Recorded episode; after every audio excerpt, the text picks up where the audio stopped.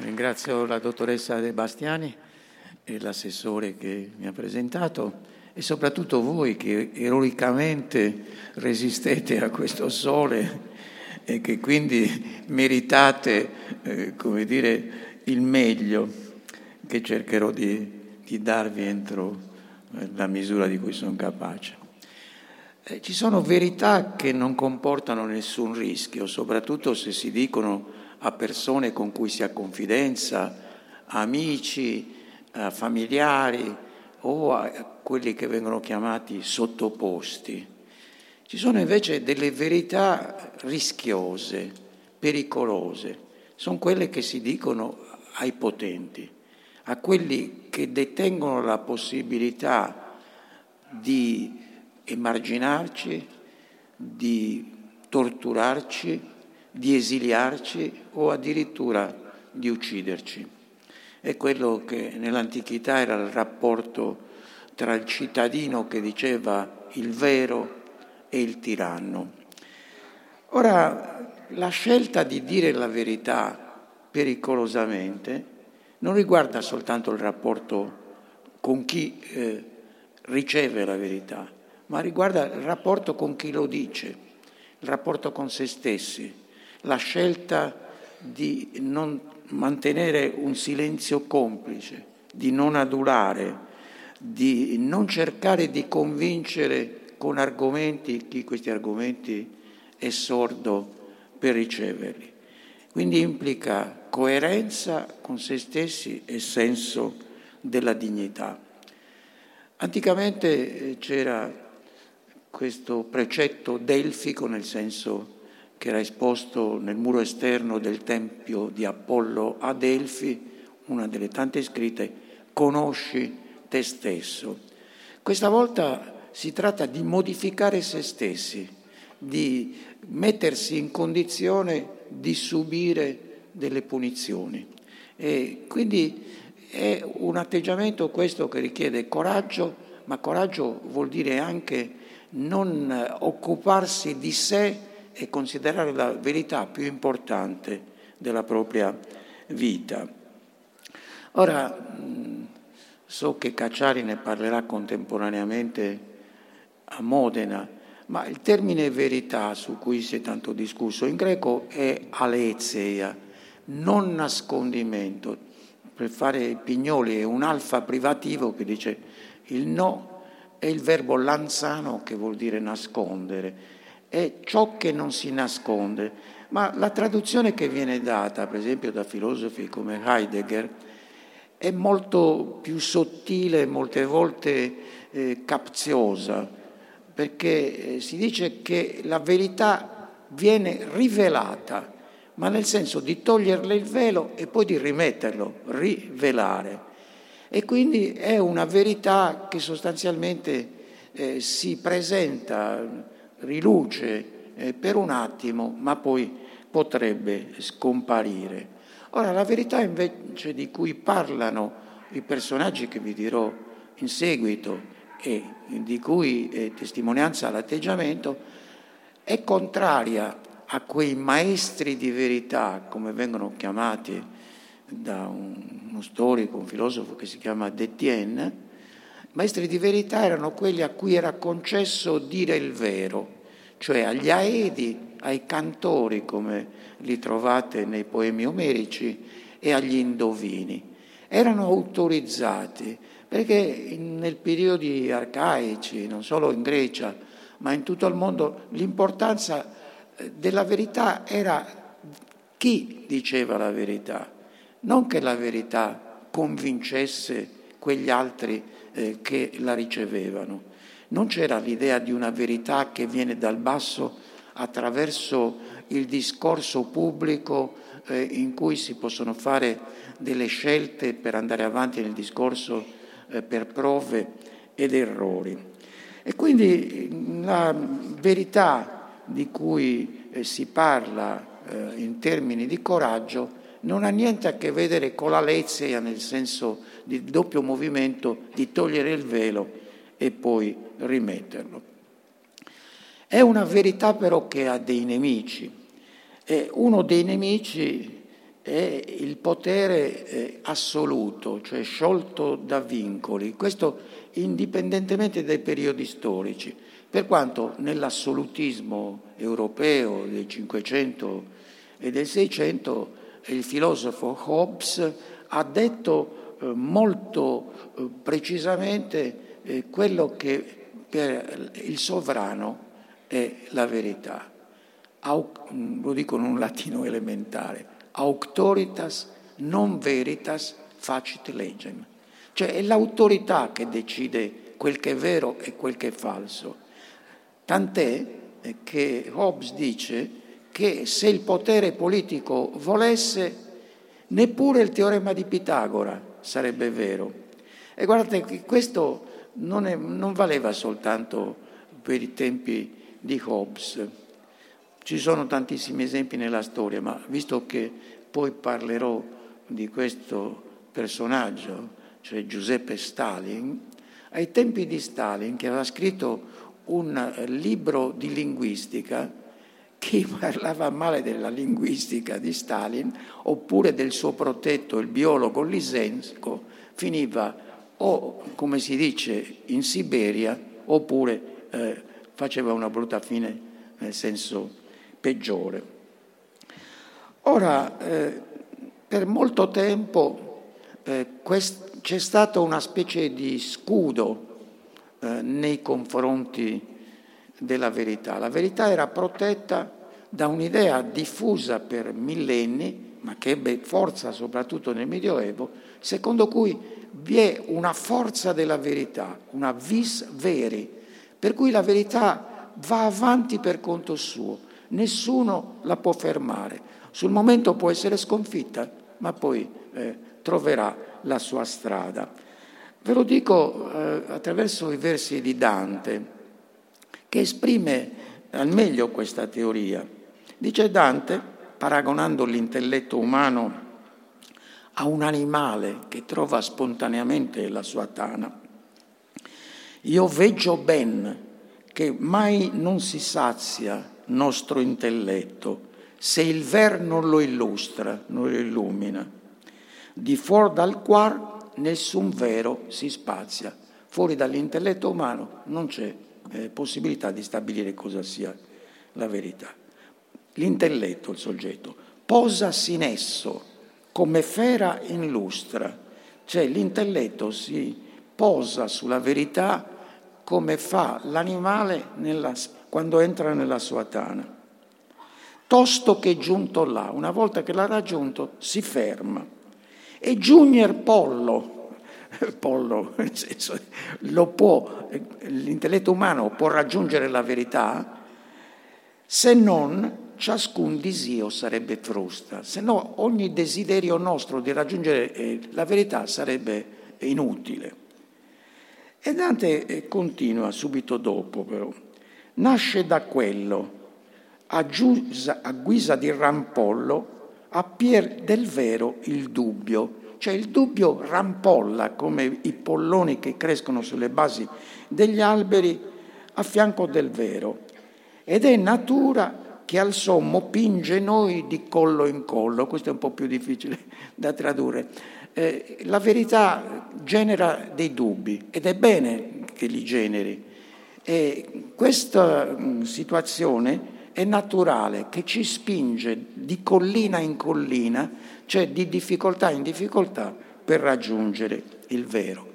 Detto in termini poveri e meno poetici, eh, il vero ha un suo automatismo, come nelle dimostrazioni dei teoremi matematici, ha una sua cogenza che fa sì che si affermi. C'è un concatenamento della verità che attraverso eh, il metodo, che poi etimologicamente vuol dire odos, metà odos, e cioè il cammino attraverso il quale si giunge alla verità, la verità è, è il caso di dire, si fa strada.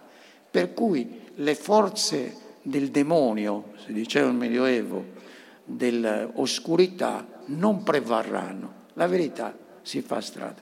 Noi sappiamo purtroppo che non è così semplice e che eh, non solo oggi che si parla tanto di fake news, eh, di post verità, è sempre stato così, oggi si usano eh, strumenti più sofisticati, ma voglio dare un'avvertenza, le cosiddette falsità o fake news non vanno prese isolatamente, sono come dei mattoni che servono a costruire una realtà parallela. E quindi una realtà fatta a immagine di coloro che attraverso sondaggi sulle posizioni e le inclinazioni latenti delle persone creano una specie di effetto eco.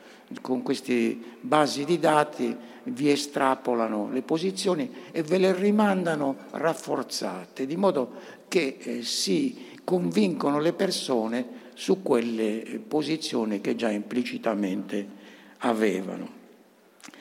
Ecco, quindi eh, con eh, il coraggio della verità eh, si testimonia la propria verità, resistendo alla tentazione di salvarsi la vita e quindi preferendo alla passività, all'obbedienza a leggi ingiuste, ai meschini interessi della quotidianità o all'istinto della conservazione, questo valore supremo che la verità. Ma guardate, non è che ci sia semplicemente il sacrificio, si obbedisce alla parte migliore di se stessi, non c'è la contrapposizione egoismo-altruismo. Io eh, muoio se sono in questa situazione perché è più importante quello che per me è il meglio eh, della mia vita piuttosto eh, che eh, cedere alla falsità diffusa dal potere. Ora eh, io mm, vi presenterò eh, tre martirologi.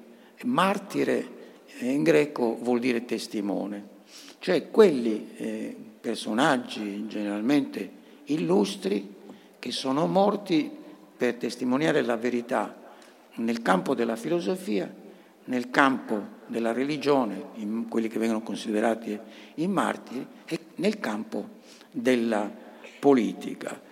Eh, parlerò di persone illustri, però per fortuna esistono centinaia di migliaia eh, di martiri che non sono noti. Noi ricordiamo ad esempio gli undici professori universitari che non, eh, votarono, non firmarono la, l'adesione al fascismo e furono privati della cattedra, ma non ricordiamo le centinaia di ferrovieri, di, di lavoratori che hanno fatto la stessa cosa. Non ricordiamo i 600.000 soldati italiani che rimasti prigionieri in Germania soffrendo eh, tutto il possibile hanno rifiutato di rientrare in patria per servire eh, il nazismo o il fascismo repubblicano. E quindi questi eh, salvano, per così dire, gli onori della specie umana. Martire quindi è chi è capace di far dono della propria vita perché non condivide questo mondo così com'è. Platone già si chiedeva come deve essere il mondo perché il giusto vi possa vivere. Ecco, il giusto protesta attraverso il martirio, cioè attraverso la testimonianza, la passione, il, soffrire contro lo stato di cose esistenti. Comincio col martirologio filosofico, che ha mm, persone note, insomma, quelli che sono mandati al rogo, come Giordano Bruno, ma il martirologio filosofico è piuttosto lungo. Cronologicamente la prima testimonianza è quella di Zenone di Elea. Eh, qualcuno che dai ricordi liceali probabilmente saprà che Zenone è il discepolo di Parmenide che ha eh, proposto eh, questi paradossi, Achille la tartaruga. No? Achille non potrà mai raggiungere la tartaruga perché prima di arrivare alla tartaruga deve percorrere metà del percorso, poi metà della metà, eccetera, eccetera. Naturalmente sono paradossi che non sono così banali, eh, che hanno sviluppato moltissimo il pensiero, Aristotele, la matematica, eccetera, dell'infinitesimo. Ma comunque non era soltanto un filosofo, e non era soltanto come gli altri filosofi alla ricerca della coerenza con se stessi. I filosofi antichi erano gente che non mettevano il mare tra il dire e il fare, mettevano, come vi mostrerò subito, in discussione se stessi con l'azione, non solo con le parole. Ebbene, a me mi sta molto simpatico Zenone, nelle due varianti. Eh, avendo mh, organizzato una congiura ad Elea, l'attuale Velia, andateci, è bellissima, vicino a Nicastro, eh, nel, nell'Italia meridionale, ai confini tra la Calabria e la Campania, c'è questa collina con questi scavi eh, molto suggestivi di pietra rosa, eh, con un arco di cui parla nei suoi scritti. Ebbene, eh, avendo organizzato Zenone questa congiura contro il tiranno di Elea, venne arrestato e torturato e il tiranno gli chiese eh, di rivelare i nomi dei complici. Lui gli disse, prima versione, avvicinati che te lo dico. Si taccò la lingua con un morso e gliela sputò in faccia. Questa è la cosa più accreditata. Quindi era un uomo veramente coraggioso fino al punto di dire e di non dire quello che non si doveva dire. L'altra versione è più divertente, dice vieni che te lo dico all'orecchio, gli morde l'orecchio e lo stacca e lo sputa. E, a parte questo aspetto, il più noto eh, tra quelli eh, che fanno parte del martirologio filosofico è naturalmente Socrate, che dopo eh, che in Atene c'è stato il governo dei 30 tiranni, che ne fece di tutti i colori, ammazzando circa 1500 cittadini, che non erano moltissimi ad Atene, confiscando tutti i beni a, a, agli stranieri residenti, ai meteci e agli altri, eh, torturando, esiliando, ed era, questo Crizia era lo zio di Platone, fra l'altro, eh, cacciati dopo una lotta sanguinosa, eh, i, questi tiranni, questo governo oligarchico appoggiato dagli Spartani, si fece una legge eh, di, come dire, di oblio ob- obbligatorio cioè, per evitare questa spirale di vendette, i cittadini dovevano giurare di non ricordarsi più del male che avevano fatto nell'antico regime. Però i democratici, non contenti, almeno due di questi, accusarono Socrate di, eh, come molti ricorderanno, di eh, corrompere i giovani e di disprezzare gli dei della città. In realtà il processo era politico, anche se non sembra che, che ne dica qualcuno, perché eh, eh, Socrate corrompere i giovani eh, voleva dire eh, insegnargli quei precetti che non coincidevano esattamente con, con quelli del, della demagogia democratica. E in realtà Socrate era accusato di aver allevato i tiranni, cioè Crizia stesso, Alcibiade corrotto, e tanti altri, cioè che i suoi discepoli spesso appartenevano alla nobiltà, diremmo oggi, ateniese. Quanto all'idea eh, di disprezzare gli dei della città, lui aveva eh, questo culto, come saprete, del demone, daimon, che non ha a che vedere con il demonio. Il daimon è quella che potremmo chiamare oggi la voce della coscienza, ma è la voce della coscienza eh, che dice soltanto quello che non si deve fare. Tra l'altro il termine daimon è interessante perché deriva da un verbo daumai, scusate faccio un po' professore, da un verbo daumai che vuol dire ripartire le sorti, e cioè eh, tu devi obbedire eh, o contentarti a, a quel tipo di vita che ti è stato dato in sorte e devi sviluppare, trasformare la vita che ti è data in sorte, qualsiasi tipo di vita, qualsiasi posizione sociale, dando il meglio di te stesso. E quindi Socrate era un rompiscatole, cioè detto in termini popolari. Lui si definiva un tafano che dava a noi agli altri, ai cittadini li fermava no? Eh, a piedi nudi, li attaccava bottone, si direbbe oggi, ma eh, gli, era un, un, un'attività civica, o si definiva anche torpedine, un pesce che dà la scossa, dichiarandosi però maestro di nessuno, o come sapete diceva di sapere, di non sapere. Ma eh, su questo esempio eh, Socrate quando viene processato poteva cavarsela con una multa simbolica, dire sì avete ragione, ho sbagliato. Addirittura poteva scappare in carcere perché i suoi discepoli, tra cui Platone e altri, avevano pagato i carcerieri, poteva andare via.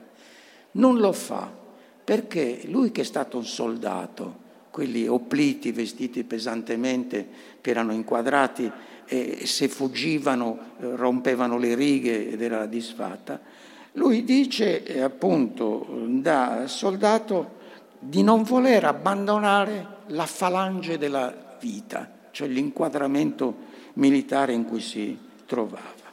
E quindi lui sa che viene considerato un perdigiorno. Il termine eh, attaccabottoni, rompiscatole è una traduzione un po' volgare, ma corrisponde alla volgarità degli termini greci con cui Callicle, un personaggio ne parla nella Repubblica di Platone. E qui dice che lui, come tutti i filosofi, è un essere inutile, che si separa dalla vita politica e sta a bisbigliare con tre o quattro ragazzi e che si potrebbe prendere impunemente a schiaffi perché Socrate aveva sostenuto che è meglio subire giustizia piuttosto eh, che praticarla.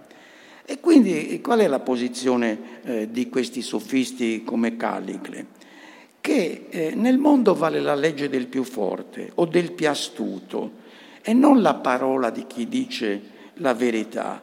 Per cui Platone, parlando di Socrate, eh, sa che Socrate, come nella famosa e famigerata eh, immagine della caverna, che lo schiavo esce fuori e capisce che quello che vede proiettato nella parete sono le ombre, e poi vuol ritornare a, a raccontare la verità a, ai, a quelli che sono rimasti chiusi nella caverna, ma l'ammazzano. Quindi c'è un elemento tragico nella filosofia platonica, quello del rischio del filosofo in quanto tale. Infatti vi leggo questo passo della Repubblica in cui eh, Platone dice che il filosofo finirà fustigato, torturato, messo in carcere, accecato con lame ardenti e alla fine, dopo aver subito ogni genere di sevizie, verrà impalato. Mm, Dracula non ha inventato niente, allora. Verrà impalato, così imparerà che non l'essere giusto è quello che conta, ma sembrare di esserlo. Solo che il filosofo dovrà sopportare eh, la tortura eventuale, eh, la morte con serenità e con compostezza, perché è più importante obbedire alla parte migliore di se stessi che cedere al desiderio di, di vivere in qualsiasi modo. Ah, di questi martirologi filosofici, o comunque ce ne sono tanti, Catone il Vecchio, nei primi decenni del secondo secolo a.C., fa cacciare tutti i filosofi da Roma, ma alle brute, frustate, eccetera. E i cinici vengono espulsi da Domiziano alla fine del primo secolo d.C., ma c'è un personaggio illustre che come eh, Tommaso Moro la Chiesa magari potrebbe far santo, che è Severino Boezio, che eh, appunto ministro eh, del Goto Teodorico nel 524 d.C., evidentemente, eh, viene incarcerato e mentre si prepara a morire dà quell'immagine popolare della filosofia, prendila con la filosofia, scrive una consolazione della filosofia, solo che lui era in carcere e doveva morire, e dire per noi prendere con filosofia è un po' troppo facile. E scrive eh, appunto in prigione la consolazione della filosofia, che è un antidoto alla contrarietà alle disgrazie. Beh, il più semplice esempio, dicevo prima, è Giordano Bruno che viene mandato al rogo a Roma, c'è la piazza, il monumento, e il 17 febbraio esattamente del 1600, per motivi non sempre filosofici, ma soprattutto teologici, ma che lui rifiuta. C'è Campanella, un altro filosofo che si finge pazzo per non essere ucciso, intanto continua a scrivere e sta 27 anni eh, carceri, nelle carceri di Napoli su, eh, verso Sant'Elmo, ma anche giù a Castel dell'Ovo con l'acqua che gli arrivava alle ginocchia, quindi una situazione terribile. Ma c'è un altro martire filosofico, un po' blasfemo, ma interessante, è Giulio Cesare Vanini, che è meno conosciuto, che viene bruciato vivo a Tolosa nel 1619. Era un pugliese che era finito in Francia a fare l'agitatore ed era un panteista, ha scritto bellissime poesie intitolate Deo, cioè dedicate a Dio, che è la natura. Quindi non è Spinoza che lui era, era già... Questo perché blasfemo? Perché lo portarono eh, accompagnato dai frati che dicevano pentiti, andrai in paradiso.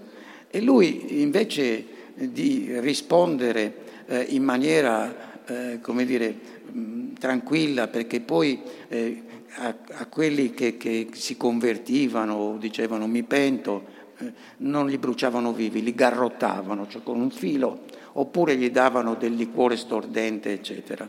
Invece lui disse, guardate, io non tremo, non sono come quello che dice padre allontana da me questo calice. Voi capite che gli misero cento fascine in più, lo bruciarono come si deve ed è ehm, conosciuto anche nelle storie eh, della filosofia tardi, un certo Bruck nel Settecento, nomine famigeratissimos, cioè era considerato una specie di demonio dipinto come tale. Quindi guardate l'asprezza anche molte volte con cui la verità o quello che uno crede la verità si...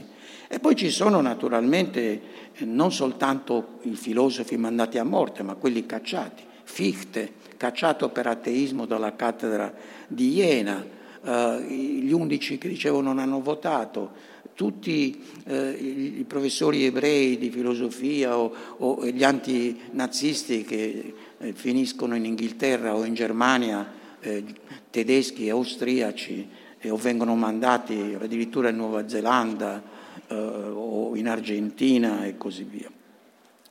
Questo è, è il martirologio filosofico. Molto più numeroso è il martirologio di tipo religioso, in cui non sono soltanto eh, i i cristiani.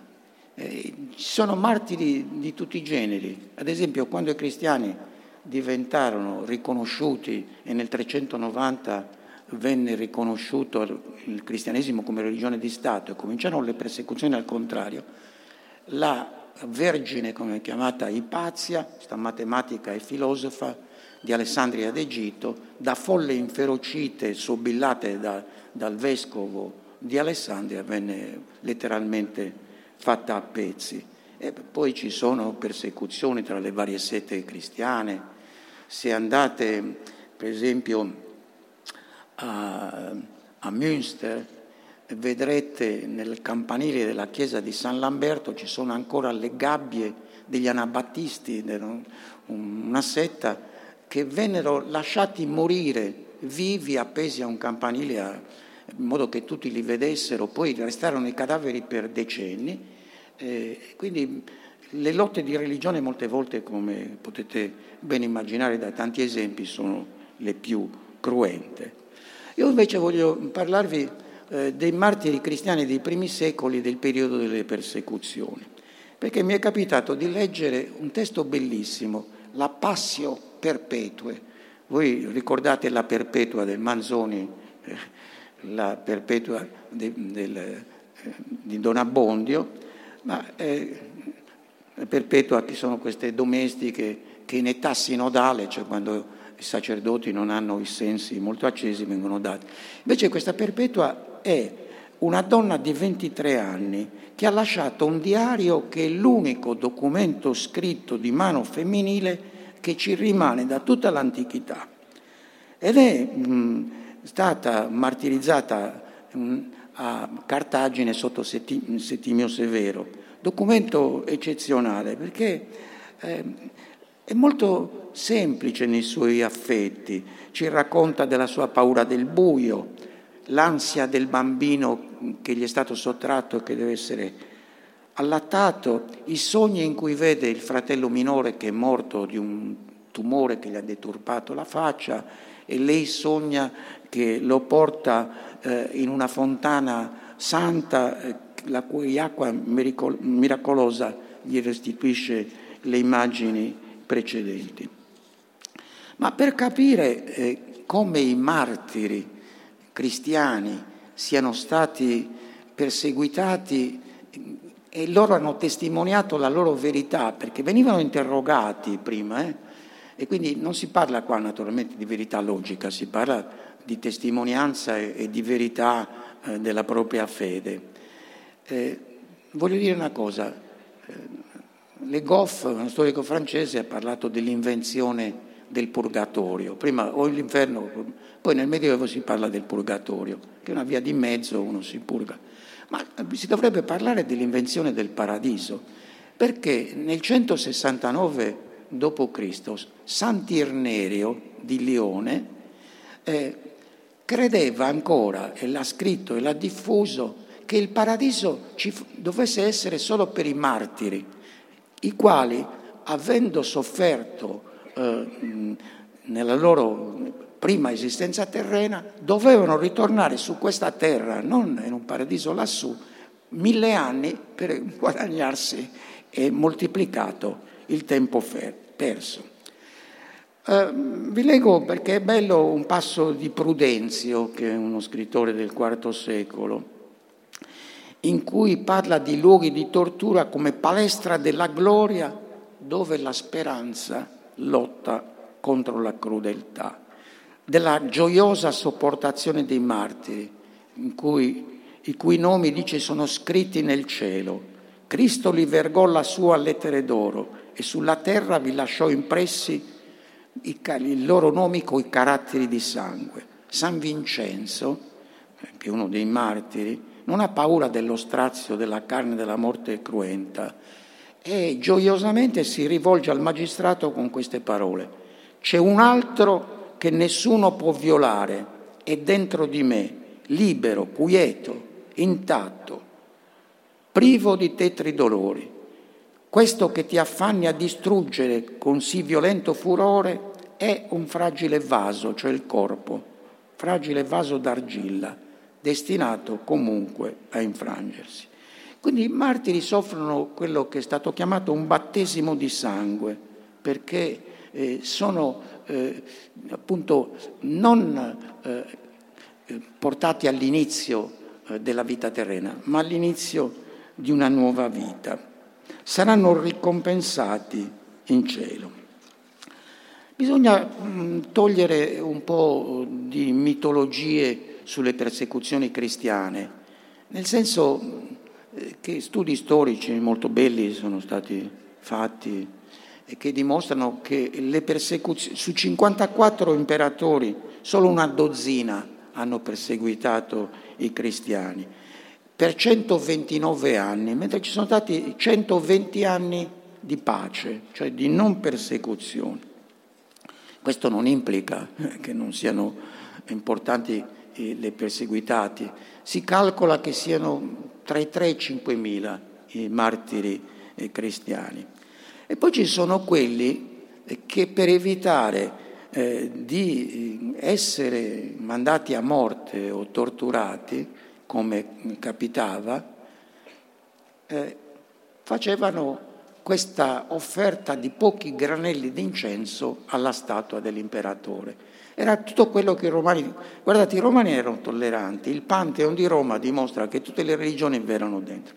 Perché i cristiani sono perseguitati? Per motivi politici, perché non riconoscono l'autorità di Roma, sono stranieri contrari.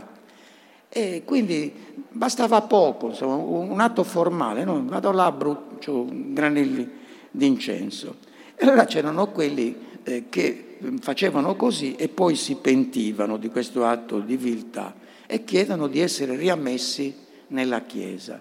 Cioè, questo provoca una serie di dibattiti. E quindi gli apostati eh, vengono talvolta riammessi, talvolta respinti. Ora c'è una cosa, un aspetto che tocco eh, cursoriamente, nel senso che poi Adriano Prosperi ne ha già parlato in altro modo, eh, è quello della confessione. Le confessioni, quindi il confiter, eh, il, il dare testimonianza, il confessare, vuol dire testimoniare la gloria di Dio inizialmente. Di e le confessioni prima erano pubbliche, si facevano in gruppo, ognuno diceva, come giuramento dei militari, no, lo giuro, dice mi pento, eccetera.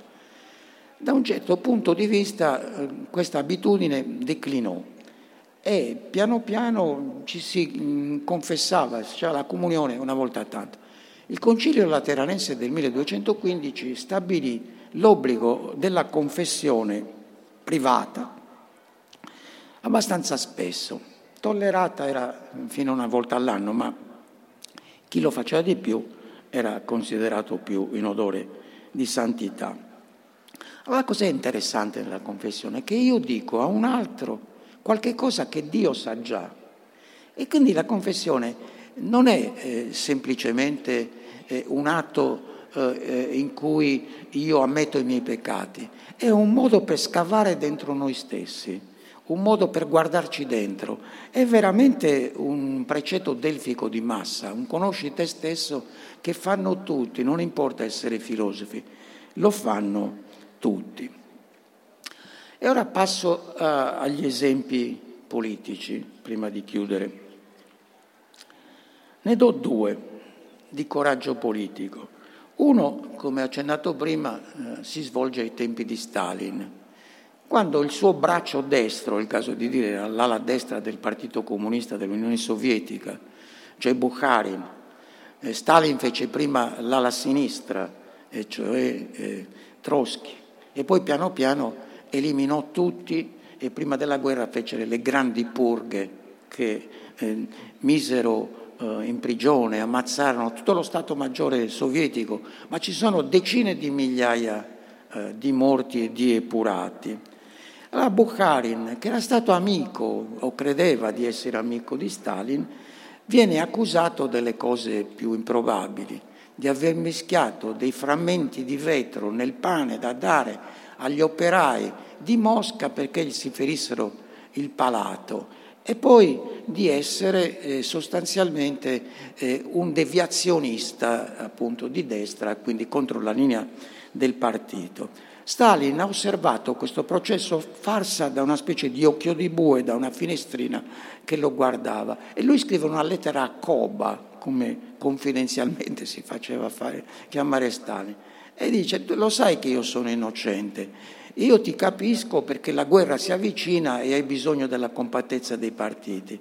Notate il, il dire la verità, ma nello stesso tempo capire, che è interessante, eh, capire forzatamente le posizioni dell'avversario. Ma eh, Bukharin accetta coraggiosamente la morte perché dice che il sangue, eh, la goccia di sangue del della sua vita continuerà a essere presente nella bandiera del comunismo che eh, senza dubbio, secondo lui, eh, si affermerà. Ed è, una, è molto bella questa lettera, ve ne leggo un poco.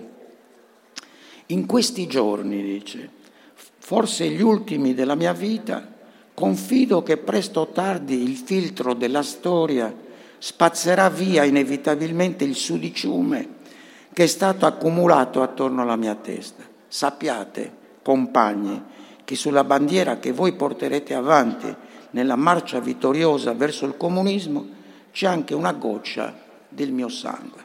C'è qualcosa, non si può fare a meno di riconoscere di nobile in queste figure, che non erano isolate. E i, i rappresentanti dei partiti comunisti stranieri abitavano all'hotel Lux, di Mosca e quando cadevano in disgrazia, cosa che accadeva regolarmente, di italiani emigrati, venne ammazzato anche un, un cognato di Stalin, di, di, Togliatti, ne muoiono circa 920 di questi italiani. Ebbene, i capi comunisti si uccidevano buttandosi dalla finestra dell'hotel eh, Lux di Mosca, ma nel cortile interno, per non dare scandalo e, e offrire argomenti ai nemici di classe. Una vicenda più recente invece di cui voglio parlare, avviandomi alla conclusione, è quella del terrorismo eh, di Al-Qaeda e poi di Daesh e della jihad come veniva intesa eh, fino alla metà eh, degli anni 50 da tutta la tradizione teologica e anche filosofica musulmana. La jihad, per esempio, era considerata da molti una guerra, una lotta interiore, per esempio i sufi, e comunque da tutti eh, punti di vista teologici, politici, filosofici, dei vari saggi musulmani, dalla scuola teologica del Cairo, che è considerata più importante, la jihad non è mai individuale. Io non posso dire eh, faccio la jihad, eh, o, o, un gruppetto non può dire faccio la jihad. E poi era, era vietato il suicidio per ammazzare degli altri e non si potevano colpire né donne né bambini. Quindi eh, è stato un medico egiziano che eh, ha eh, stabilito che la jihad richiede la bella morte da parte eh, di tutti. Ognuno può iniziare individualmente la propria jihad. Si chiamava Hassan al-Banna ed è il fondatore di quel gruppo dei fratelli musulmani che gli stati attuali, Egitto, Tunisia, cercano di, tenere, di escludere, di mettere in prigione. Questi, questo medico ha insegnato ai terroristi recenti l'arte bella del morire, quindi il suicidio mediante bombe piazzate sulla propria persona, su aerei locali, quello che noi conosciamo dalla cronaca. È un modello che è iniziato, si fa per dire, soltanto 35 anni fa, cioè gli attentati in Libano contro americani e francesi con camion bombe. E soprattutto poi i, teorici della jihad, quelli eh, Al-Qaeda poi hanno fatto una divisione del mondo. C'è il regno della guerra, Dar al-Harb, e dall'altra parte c'è il regno della pace o della fratellanza musulmana che è il Dar al-Islam. Rispetto quindi alle tradizioni coraniche, eh, questa idea eh, di uccidere chiunque, donne, bambini, di iniziare, eh, ha portato ai loro martiri. E i martiri, anche nelle guerre eh, ancora tradizionali, se vi capita di andare in Iran, tutti i discorsi si aprono, sempre come nel nome di Allah, grande e misericordioso.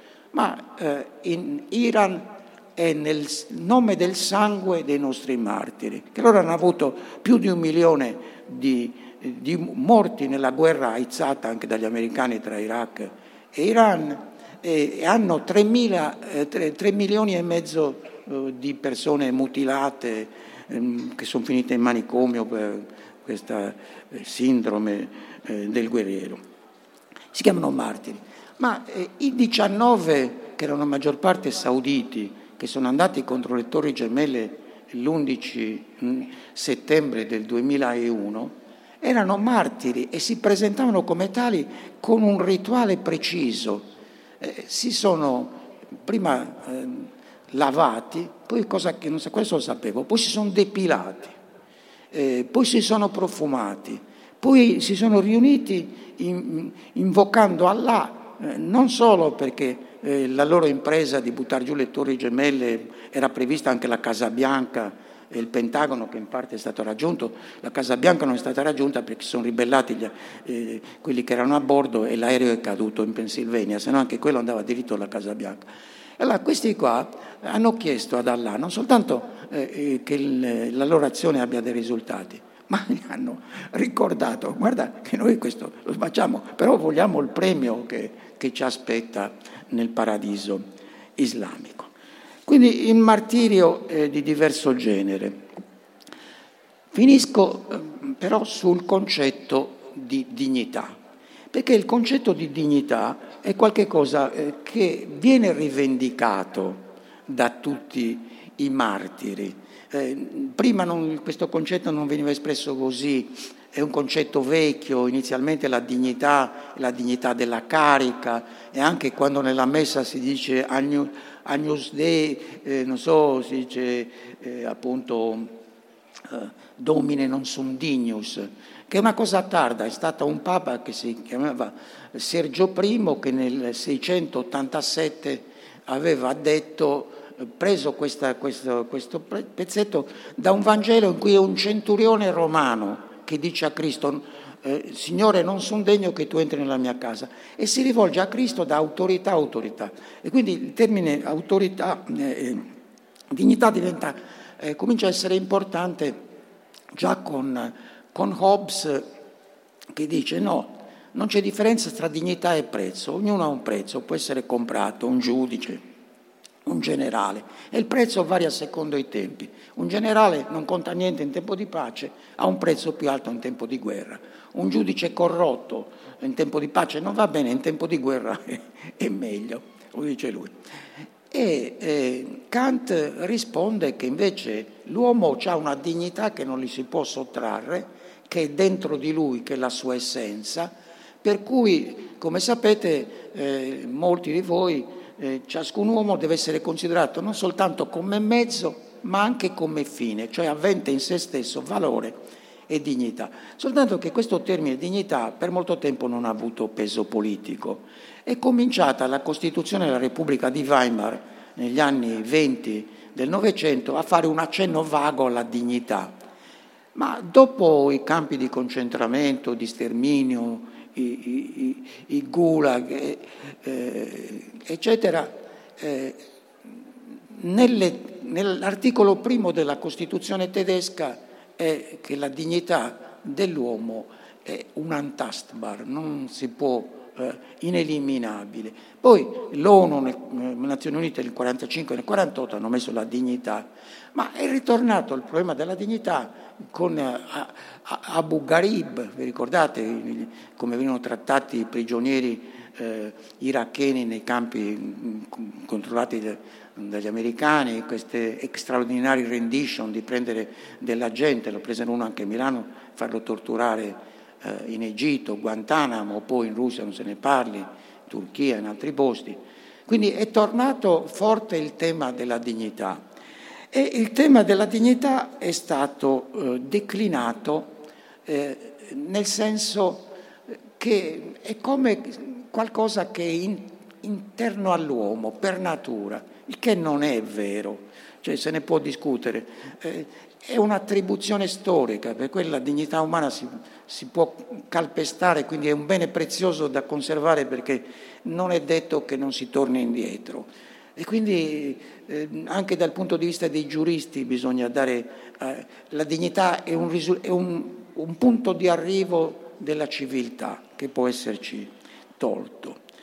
Ecco, allora, concludendo sulla dignità in un altro senso, la dignità del filosofo antico era quello di essere coerente con se stessi e di non separare la propria teoria dalla propria vita. E infatti, come i santi vengono rappresentati, i martiri, con la palma del martirio, che è quella che si dava nelle gare sportive, così i filosofi venivano rappresentati anche statuariamente con questo atteggiamento serio di chi non, è, non ha la testa sulle nuvole come veniva rappresentato Socrate nelle commedie eh, di Aristofane. Il filosofo è uno coerente, affronta la verità ma la mette in pratica. Guardate che Platone va tre volte a Siracusa e alla ehm, non giovine età di 60 anni cerca di convincere il tiranno Dionigi a cambiare rotta e quello naturalmente non si vuole sentire. E allora paga dei pirati perché lo, eh, lo catturino e lo vendano come schiavi. E ha avuto la fortuna che nell'isola di, di Egina, dove faceva la vendita delle schiavi, ha trovato un suo ammiratore che l'ha comprato e l'ha liberato gratis. Ma Platone è andato a Siracusa perché non voleva essere uomo di sole parole, cioè doveva essere uomo che le parole, quello che crede lo mette in pratica. Il mondo moderno è completamente diverso e finisco con qualcosa di più allegro. E non soltanto Rousseau, come è noto, ha scritto il più bel libro di pedagogia, ha mandato i figli in orfanotrofio. Ma per esempio eh, Heidegger ha servito il nazismo, però a malincuore non si può riconoscere che non sia un grande filosofo. Ma è Max Scheler, un filosofo di grande vaglia, eh, che eh, negli anni venti venne trovato dal rettore della sua università in un bordello. Allora il rettore disse, ma scusi, lei è professore di filosofia morale e frequenta questi posti. E lui disse, sa, dice, i filosofi sono come i cartelli stradali, dicono dove si deve andare, ma non è detto che loro ci debbano andare. E questo è il tipo di filosofia che non è il coraggio della verità, ma insomma va bene lo stesso. Grazie.